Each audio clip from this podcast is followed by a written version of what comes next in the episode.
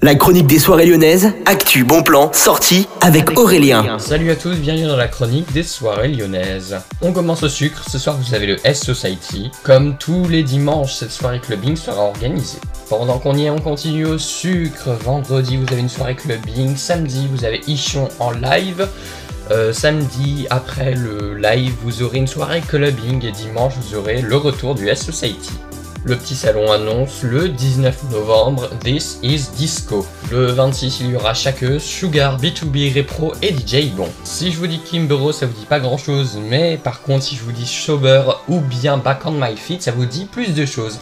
Et la chanteuse est au Transborder ce mercredi. N'oubliez pas, il faut très très vite réserver. On reste au Transborder et on prévoit dans un petit moment de temps, il y aura Offenbach et Divaphone qui se produiront le 20 janvier 2022 à 19h.